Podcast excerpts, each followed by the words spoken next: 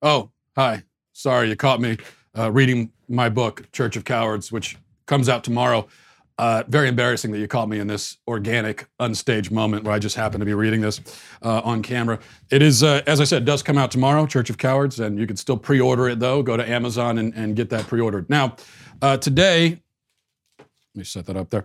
Today, we're going to talk about uh, a few things. We're going to talk first of all about the 650-year-old communist who is about to be the Democratic nominee, and uh, conservatives are gleeful about it, giddy, because they figure that a geriatric socialist who has repeatedly publicly fantasized about turning the United States into Soviet Russia will be very easy to beat. And uh, maybe he will be, but I have a word of caution that I'd like to share with conservatives. Also, the left's campaign to sexualize children never ceases. And today we're going to talk about one of the creepiest examples we've yet seen, this one courtesy of Pete Buttigieg. And I have five other news stories worth knowing about. Plus, I'll explain why Clint Eastwood is officially canceled. All of that coming up. Now, uh, first, Bernie Sanders. Sanders won the uh, Nevada caucus, which uh, after Iowa and New Hampshire puts him pretty much in the driver's seat for the nomination. With the support he has in the ground game, the infrastructure, you know, it's hard to see him losing the nomination at this point, unless a number of the other candidates drop out before Super Tuesday so that the anti Bernie vote can coalesce uh, around somebody like Buttigieg. But that's probably not going to happen because these are all power obsessed narcissists and they're going to stay until the bitter end. So we see that the echoes of, of 2016 with Trump, with the anti Trump vote in the primary uh, being split between several people, allowing Trump to coast to victory.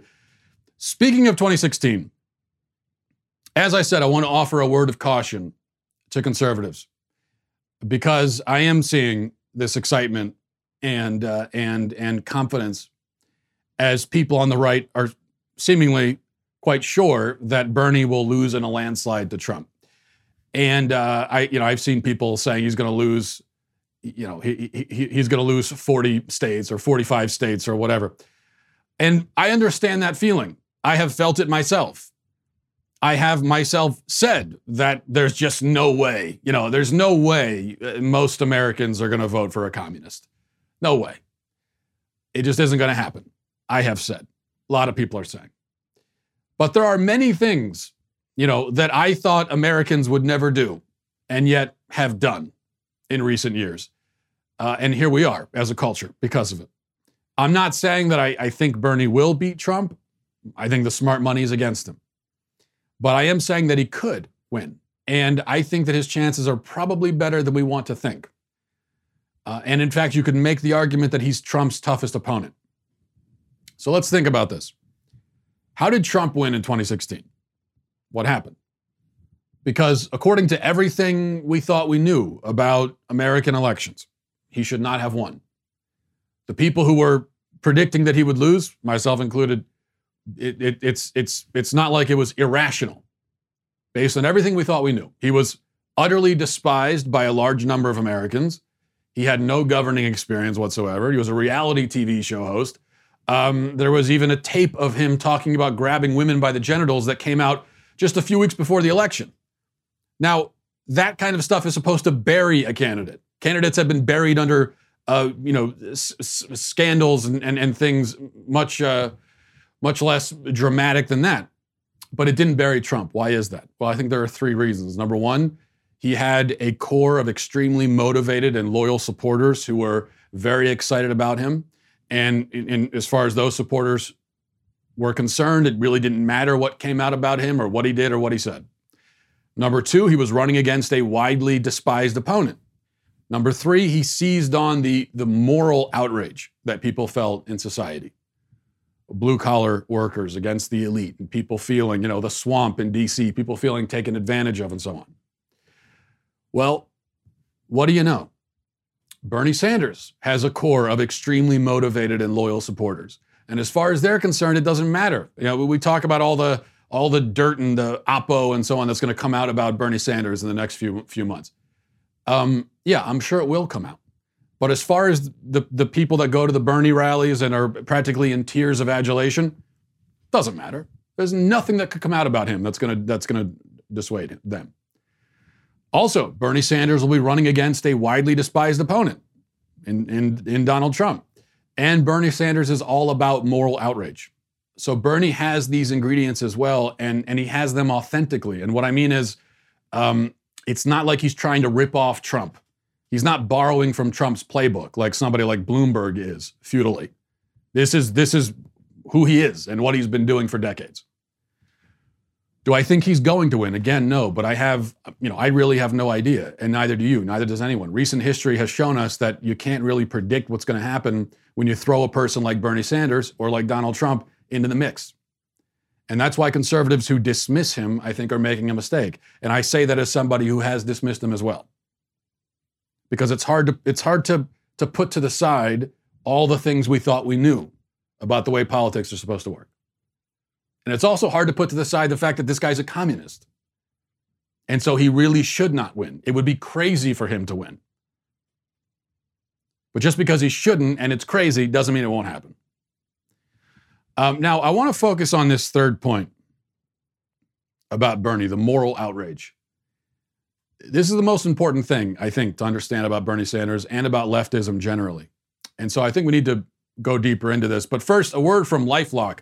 You know, tax season uh, can be a pain, but uh, and that's to put it mildly, of course.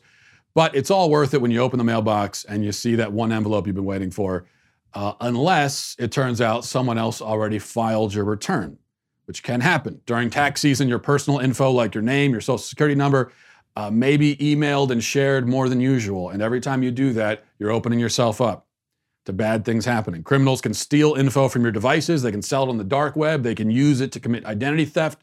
You need Lifelock, the number one most recognized brand in identity, identity theft protection. Lifelock monitors for use of your personal info. Uh, they alert you to possible suspicious activity. And if you become a victim of identity theft, They've also got a dedicated identity restoration specialist team, and they're going to work to help you fix the problem. So, uh, you know, no one can prevent all instances of identity theft or monitor all transactions that are happening everywhere. But having Lifelock means one less thing that you have to stress about during tax season, and there's enough already as it is. So join now and save up to 25% off your first year. Just go to lifelock.com slash Walsh. That's lifelock.com slash Walsh for 25% off.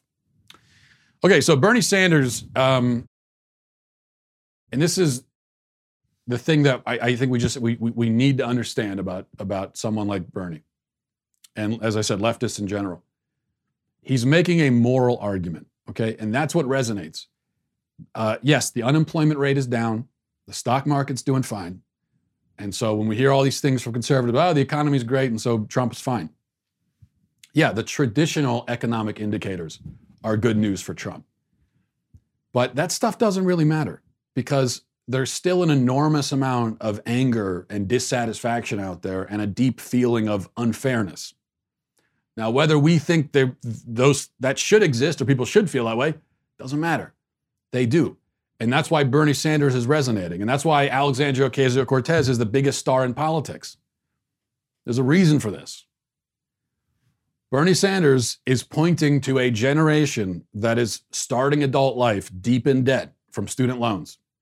And he's pointing to the health uh, care industry and the fact that even people with insurance are finding themselves bankrupted if they actually have to, you know, go out and get medical care. Um, and he's pointing to income inequality and the billionaires and their yachts and so on and so forth. And he's saying this is morally wrong. This this isn't right. That's his argument. It's, it's not an economic argument. It's just a moral one. That's all, that's all he ever talks about.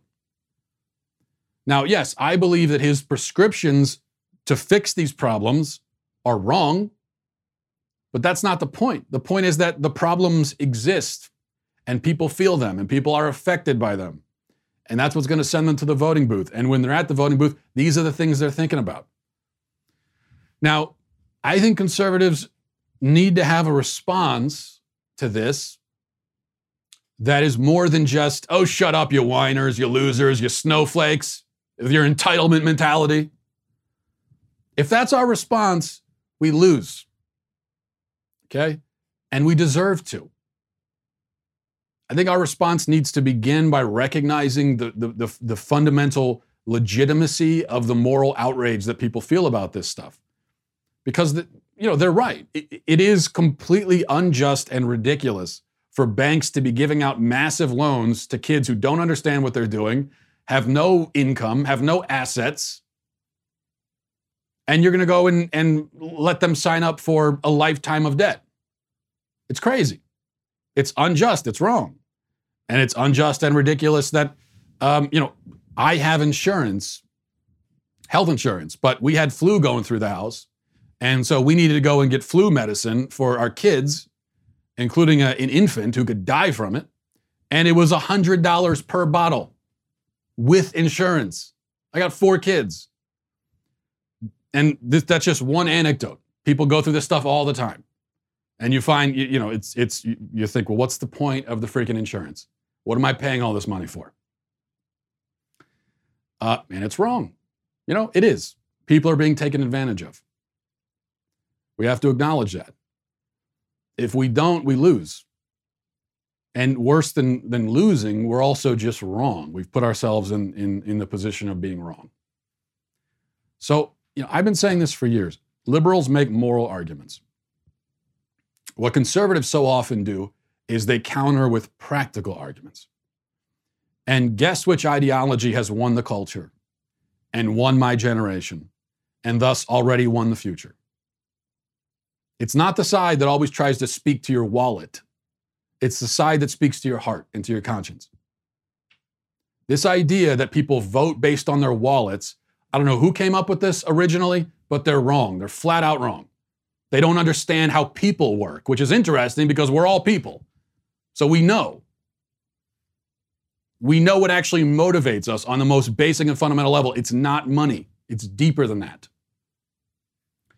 Um, and if people feel like there's injustice and there's things happening in the world that are wrong, you know, that's what's going to motivate them the most.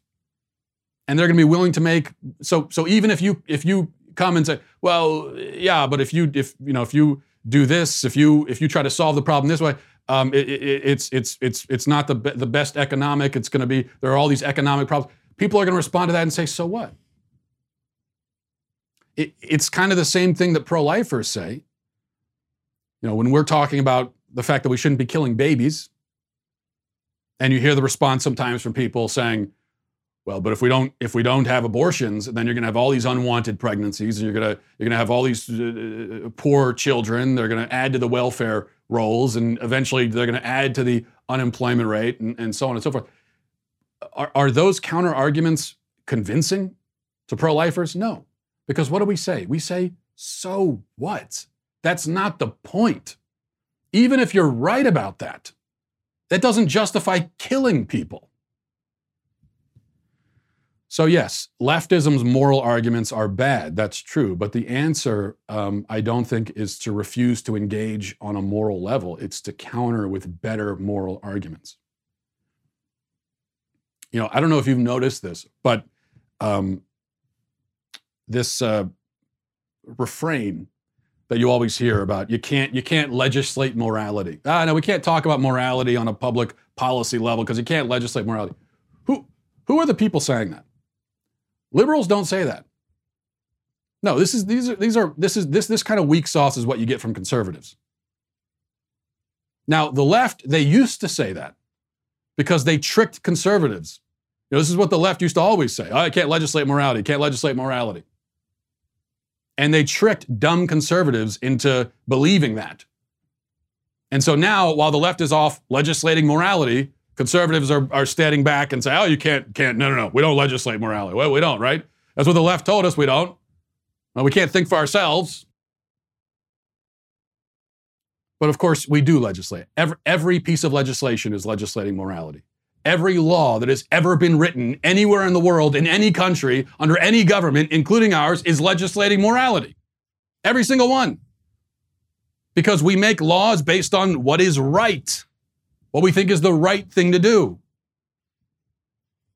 Everything that is illegal is illegal primarily because we believe it's wrong. And you might say, well, no, it's, it's illegal. We only make things illegal if it hurts people. You know, that's why it's wrong to kill people. Okay, but, but, but why should it be, legal, be illegal to hurt people? Because it's wrong to hurt people, because it's immoral. So at the bottom, there's always morality. Um, student loans, as I said, is perhaps maybe the most important example of this as far as the left goes. Bernie's success so far, like it or not, is due largely to this issue. Disaffected young people who are drowning in debt feel taken advantage of, they feel lied to. And in Bernie, they see someone who not only promises to take the debt away, but also just takes their situation seriously.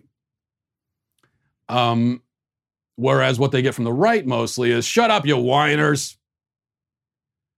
The problem with with uh, with with Bernie's solution, though, just like his solution to everything else, is that it is itself immoral, and it will only make the problem he's trying to solve worse. You know, Bernie wants to wave a magic wand and forgive all the debt. First of all, uh, that isn't just a bailout of college grads. You're bailing out the universities who take advantage of, of young people by charging them these exorbitant rates. You're bailing out the politicians, the government, which backs the irresponsible loans given to, to kids right out of high school. And in the meantime, uh, you're taking money from people who don't have the debt and you're forcing them to pay other people's debt. And then everyone who didn't go to college in the first place because they were trying to make wise financial decisions and so they sacrificed the college education because they knew they couldn't afford it and they didn't want to have all that debt and they weren't going to take that on. Now you're making them into suckers. You're making them into losers. So this solution isn't just impractical, it's not just economically infeasible, it's that it, you know, it's it's wrong. It's it's immoral, it's unjust, it's unfair. And I think that's the language we need to be using. That's the point we need to be making. But then what is the solution? Well, this is something I want to get into more deeply tomorrow. Um, there are a few ideas that have been proposed to address the student loan crisis and the whole issue of higher education. Um, a few ideas that are much better, more moral, fairer, and more financially sound than what the socialists are suggesting. As I say, I want to talk about that tomorrow because it's a larger conversation. But for now, suffice it to say that I, I think we need to be addressing not just the past, not just the people who already have taken out the loans, but the future also. We need to find a way to stop the bleeding. Uh, we need to talk about how to put an end to this entire absurd, unsustainable program of pushing kids into these four year institutions to get degrees that most of them won't ever use and won't need in the first place. So I have some ideas on that score um, as we continue the conversation this week, but I'll, I'll talk about that tomorrow. All right, coming up, I want to talk about uh, Pete Buttigieg's extremely creepy sexualization of a child, which is something that um, happened right on stage at uh, one of his rallies over the weekend. But before we get into that, I want to run through five other news stories worth knowing about in a um, in a new segment that I'm going to call News. Took me a long time to come up with that name. This is why I'm known as a creative genius. Uh, number one, Alexandria Ocasio Cortez is being criticized for wearing a designer dress on The View on Friday. Some conservatives on Twitter are, have pointed out that her dress supposedly cost $500. $500, if you can believe it. Look, there are, a lot of very good reasons, very good reasons to criticize Alexandria Ocasio Cortez. I mean, pretty much everything she says provides you a reason. But um, let's not be a bunch of losers and get bent out of shape because a woman who does a lot of TV appearances spent a few bucks on a dress. I think there's a general rule here. When you're attacking somebody for what they're wearing, rather than from for the ideas they're presenting, you're losing. Uh, number two, the Commandant of the Marine Corps on Friday announced uh, the most important issues that Marines need to address in the coming year and beyond, according to him. Those issues include parental leave for adoptive same sex parents, obviously a huge priority for the Marines. Um, you know, really important stuff. And also, this is the most important thing. He wants to get more women in the ranks. So we have to increase the number of women in the Marines. He says he wants at least 10% of, uh, of the ranks to be comprised of women. Now, let me ask you this Can anyone argue? I mean, can anyone with, with a straight face argue that increasing the number of women in the Marines will help the Marines be a more effective and lethal fighting force? And if you can't argue that, if nobody can argue that, then what's the point of increasing the number of women? What's the point of making any changes to the Marines that are, are, not in the service of helping it become better at the one thing that we need it to do?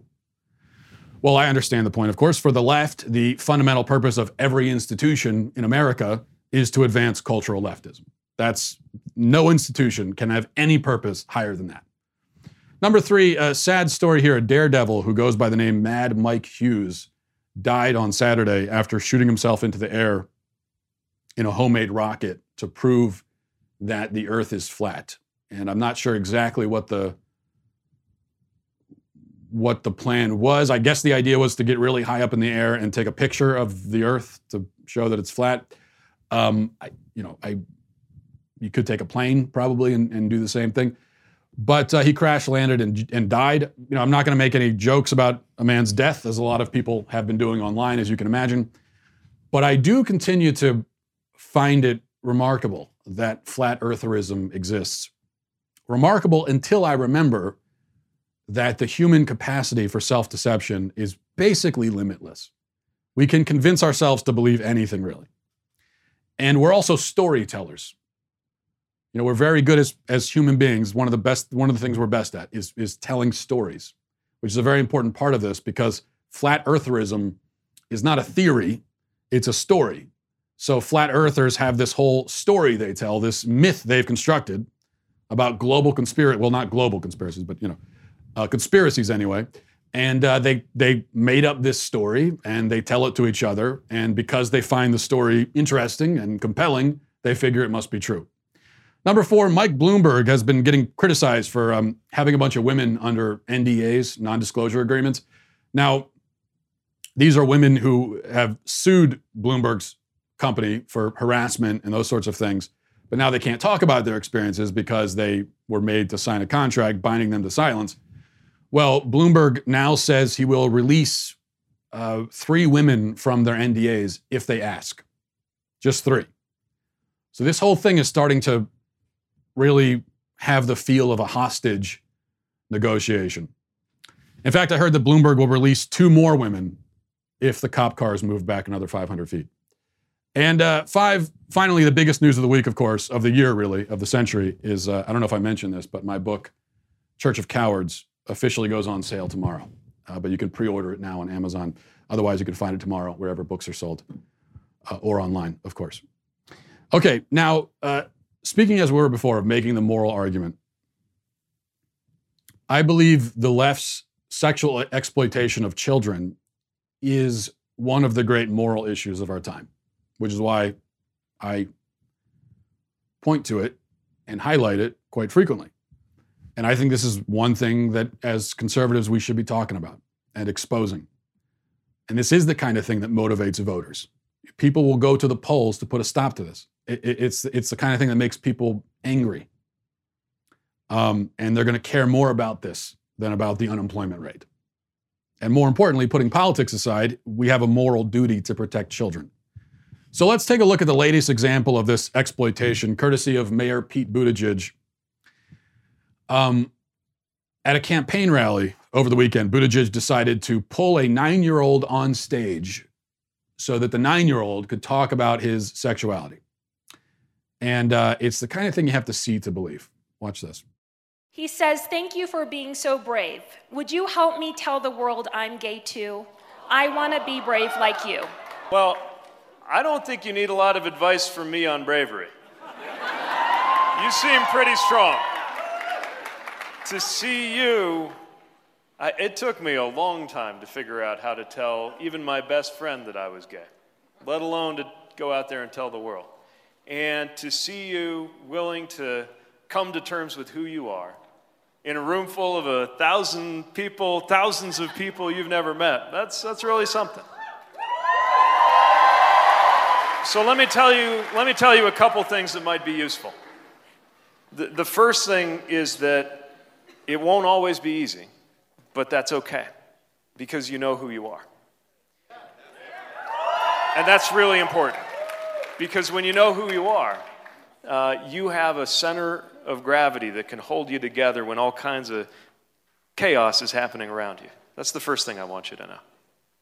The second thing I want you to know is that you'll never know who's taking their lead from you? Who's watching you and deciding that they can be a little braver because you have been brave? Nine years old. Nine years old. Uh, children at nine years old haven't gone through puberty yet. They don't know who they are or how they feel. They don't have sexual desires yet. They don't know anything about sex. A nine year old doesn't have a sexual orientation. So if a nine year old tell you, tells you that he's gay, you know, we can we could talk about the best way to handle that. But I'm I'm I'm very certain that uh, the best way to handle it is not to pull him on stage in front of an audience on camera and have him announce it to the world. That you don't do. Um, there is no good reason to do it.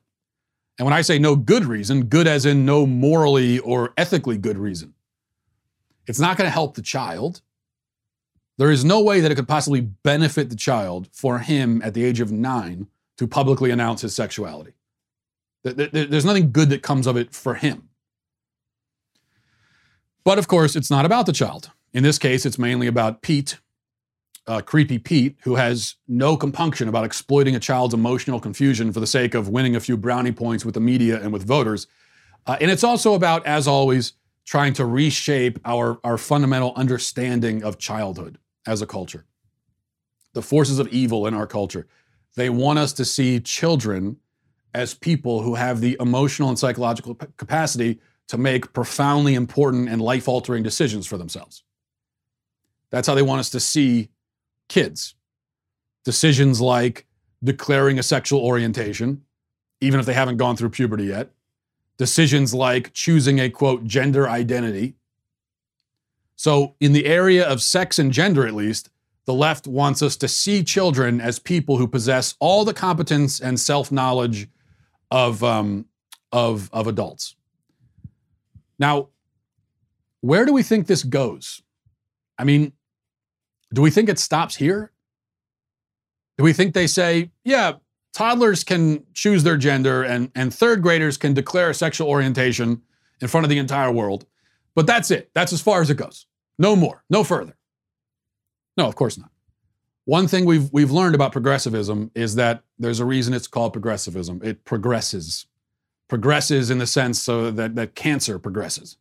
It keeps going, it keeps moving, it keeps eating away. Um, and in this case, it's not a far leap to go from here, from very young children being able to decide a gender and a sexual orientation, to arguing that children have the capacity to consent sexually.